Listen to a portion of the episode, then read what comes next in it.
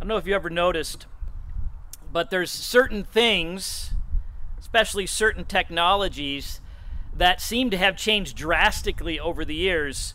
But if you stop and think about it, they're really essentially the same. So I was thinking, even as the simple basketball shoe, right, that started out with the Chuck Taylor, the canvas shoe with the guy who took a waffle iron and some rubber and just, you know, made the sole and stuck it on the bottom, threw some laces on, versus the Air Jordan today, right? With all the fanciness and technology and support and everything, Velcro, whatever, everything it's got. But in the end, it's essentially this piece of material that you stick on your foot. It's the same thing. You think of uh, the automobile, right? The Tesla versus the Model A. Tesla's got what? Everything. All your satellite technology can go like a zillion miles an hour and tons of torque. Everything you name it, but in the end it's four wheels and some seats and it gets you from point A to point B. Very different, but essentially the same. The phone is a great one, right? You guys are all holding them in your hands now, and they go back to the day when you would hold it like this. I wasn't there, but you'd have the speaker and mic, the receiver in front of you, and speak. And then it went to the this, these days, right? And now it's these days, right? It's essentially the same, though. It's a communication device between two people or, or more. Very different, but the same. And I bring this up because our text today is a little bit like that. On first reading of the text, it almost seems like nothing more than an ancient historical logbook. Just a simple recounting and, and recording of David's various victories and plunderings as he subdues and organizes his kingdom. And thus it feels uh, very foreign to us, doesn't it? I mean, chariots and Moabites and articles of uh, silver and bronze, and animals being hamstrung, and places with names like Methagama. It all just seems pretty far away, ancient, irrelevant. And in one sense, it is. But theologically, we must remember that David's kingdom is anticipatory. It foreshadows and looks forward to the ultimate promised kingdom of God that has come through his long awaited King, Jesus Christ. It look for, looks forward to his very Son and a kingdom that he has brought through his cross and resurrection, and that he's bringing into his fullness now. And thus, it really anticipates our times. This text connects directly to us. We live in God's kingdom with Jesus as our king, just as the Israelites lived in God's kingdom with David, his first chosen king. And this, this, this then, this, this, log, this log book is actually a sketch, a pattern, a blueprint, if you will, of our kingdom life now. The context is different, the customs are different, the technology's completely changed. Names like Rehob and Jehoshaphat and Toi are not popular baby names anymore. But the basic of God's word, the basics that we see here of kingdom life, have not really changed. So we need to take a look at this for a minute and reflect on ourselves, on our lives, because it actually speaks straight to us. And the first thing I want us to notice from this text, the first kingdom basic that I want us to notice, is universal submission universal submission. What we can't miss in this chapter as David commences his rule is the all out military campaign against his enemies. You can't miss it. Verse 1 After this, David defeats, defeated the Philistines. Verse 2 And he defeated Moab. Verse 3 David also defeated Hadadezer, the son of Rehob, the king of Zobah. Verse uh, 5 and when the Syrians of Damascus came to help Hadadezer, king of Zobah, David struck down 22,000 men of the Syrians. Verse 13, if you skip down, and David made a name for himself when he returned from striking down 18,000 Edomites. It's interesting, the word for defeat or struck down is actually repeated seven times in the first 13 verses. And if you had a map and you put a pin in each of these locations in the Middle East of, of, of these battles of David conquering, you would find that you would have the Philistines in the west, the Moabites in the east, Zobah and the people of Damascus in the north, the Edomites in the south, in every direction. Now, at a pure secular reading, this just seems like more territorial struggling and, and border skirmishes in the Middle East.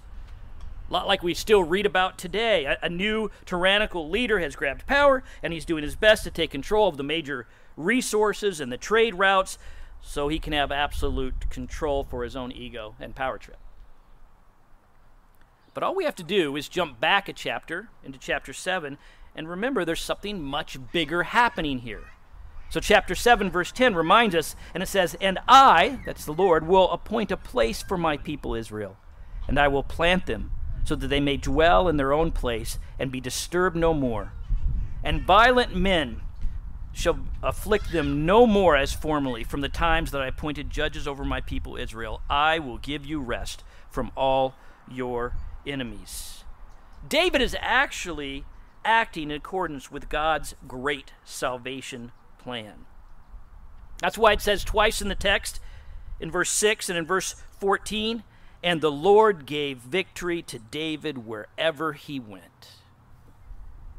You see, God had promised Abraham more than 14 generations earlier that he was going to bless his people with a special land and a home of rest and blessing, and that through them the whole world was going to be blessed. Through Israel, through God's king and, and his people, God is going to bring his salvation to the world. That's what these battles are about. You see, the problem is God's kingdom, his good work to restore his rule and blessing in this world, has enemies in all directions. From the very beginning, many have been persistently fighting against God and his rightful rule. And when we see this big picture, we understand that these victories, these nations being brought into submission, are actually incredible acts of goodness, acts of blessing for all of us. Moab defeated, Hadadezer smashed, the Syrians wiped out. Good blessings for all of us. Now, I realize there may be some details here in, in the text that, that rub us the wrong way, so that we might want to doubt whether these are, are truly good acts, like the fact that David has two thirds of the captured Moabites lined up and executed. I don't know if you noticed that. He took them, lined them up in three lines of the peoples, three long lines laid out, and two of them executed everybody. It seems wrong, excessive, terrible, violent, cruel.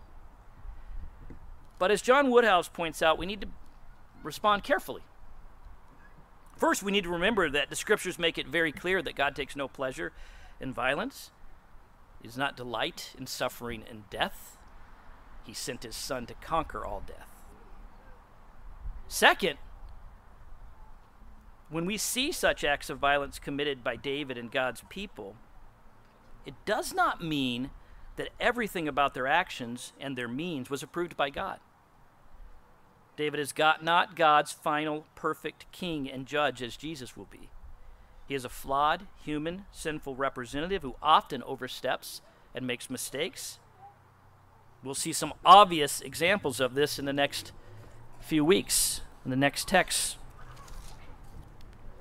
Third, and finally, well, not finally, but third, we, we must be careful about j- judging God's judgments. God has been merciful and patient with the Moabites for years. If you read through your Old Testament, you would see how terrible they were, full of gross injustice in their lives, and they've abused his patience and mocked him, and finally their judgment has come.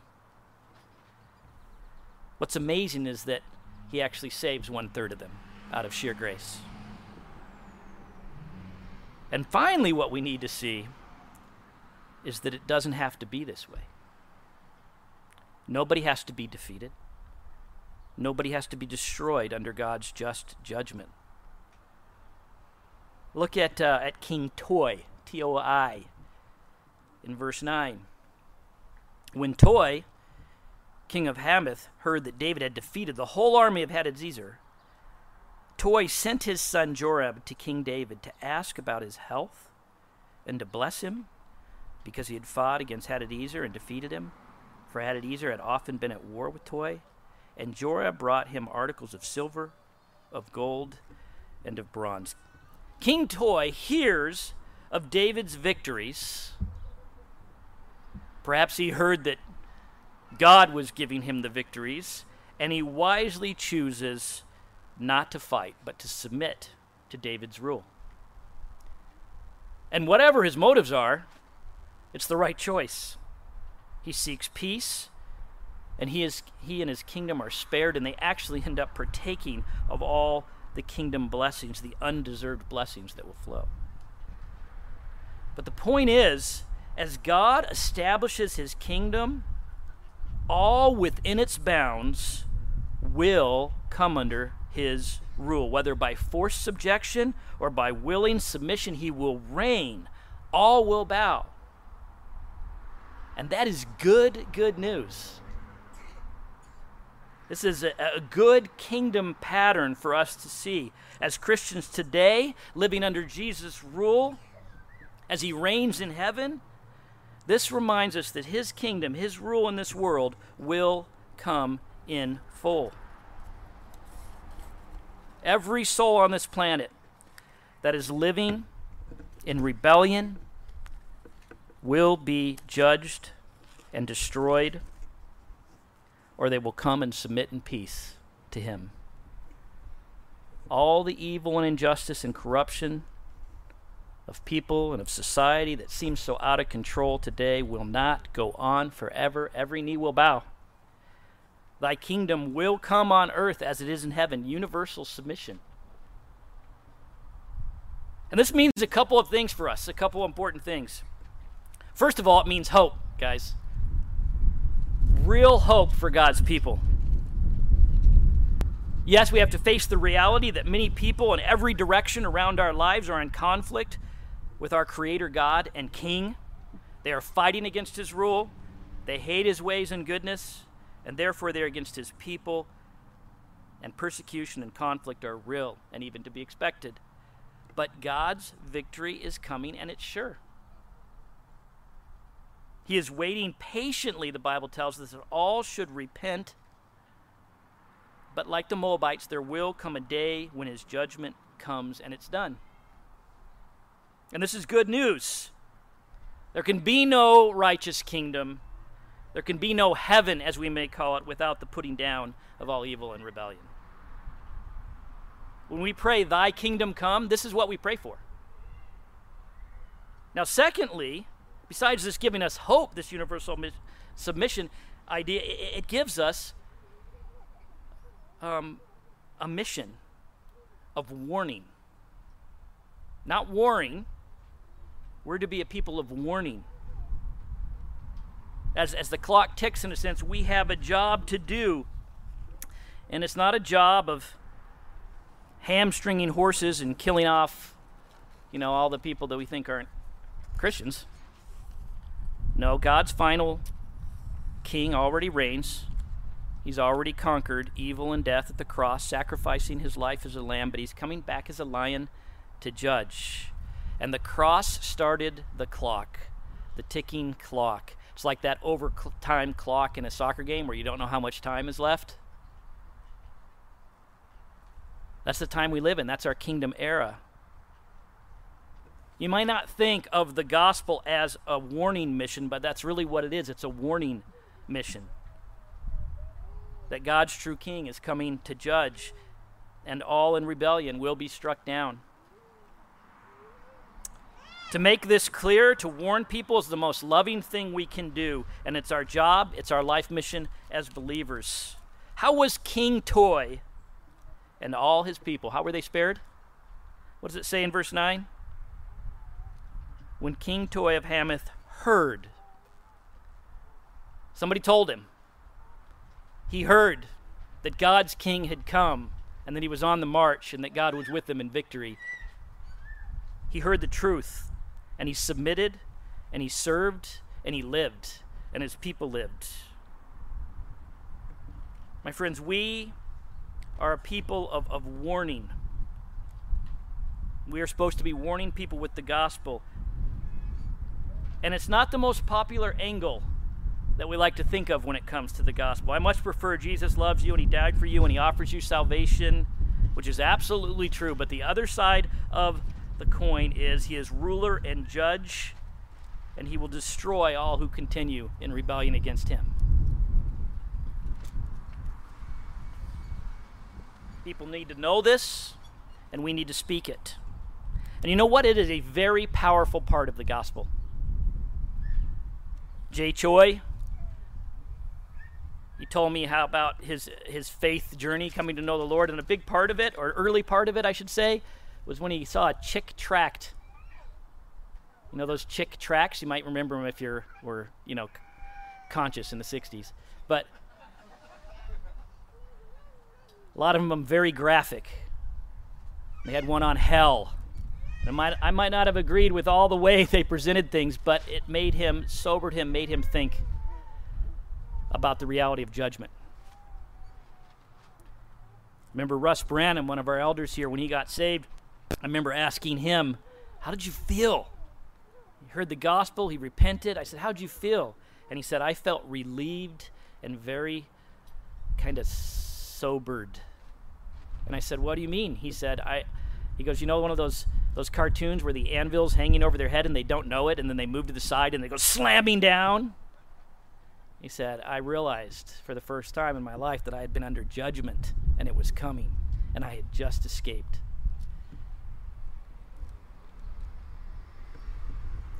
God's kingdom will involve universal submission, as we see with David's kingdom. Every knee will bow, and it's good news.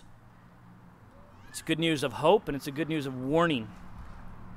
But there's a second element here of this kind of kingdom pattern that happened back then and happens for us, and that is a return of all wealth and homage.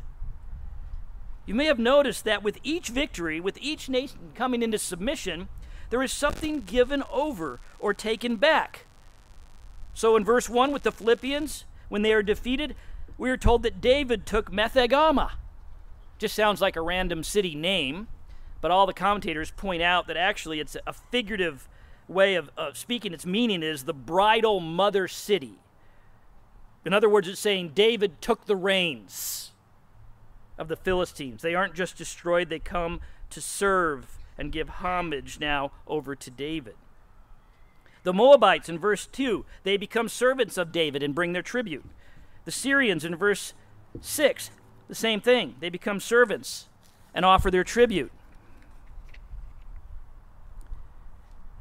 In each case, they're coming and bringing and serving. The king of Zobah in verse 8, it says that David took his gold and shield and bronze and items from all his articles.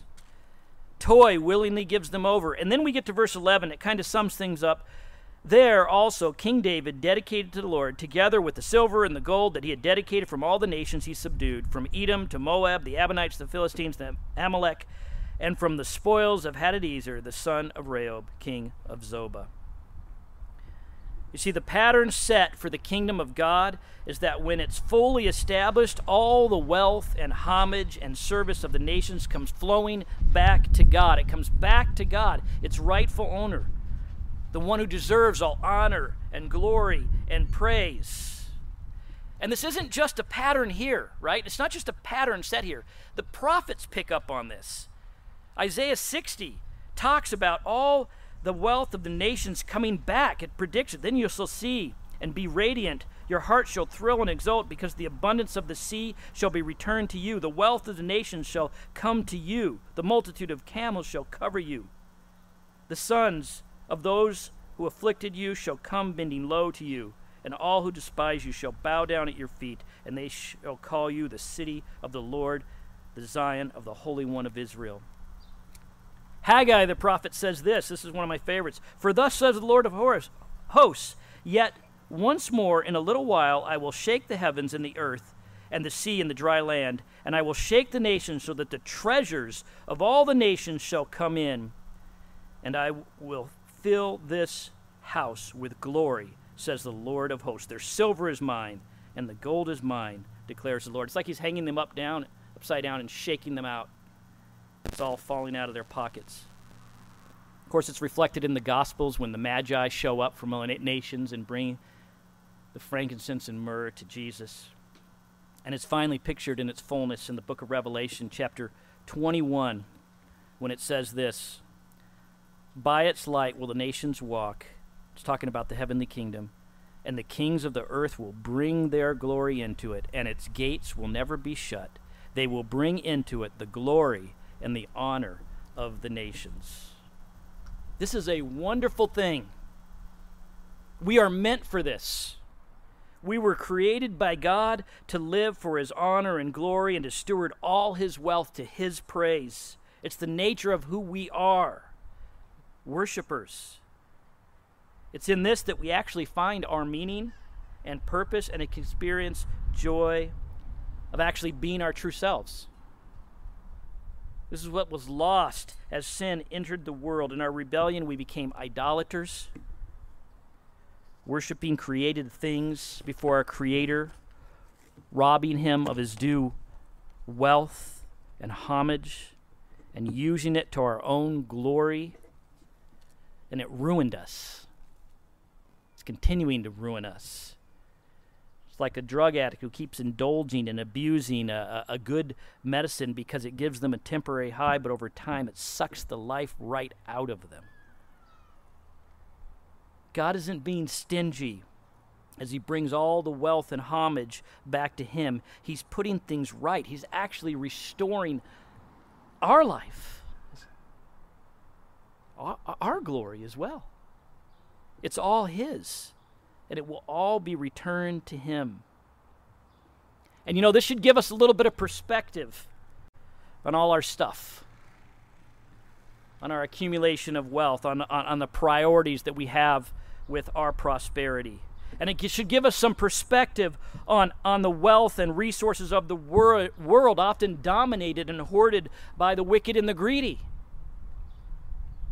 We hear so much about it, right? About the unequal distribution of wealth and the poor getting poorer and corporate hoarding and the blight of, of, of generational poverty. And these are true and real issues of every nation.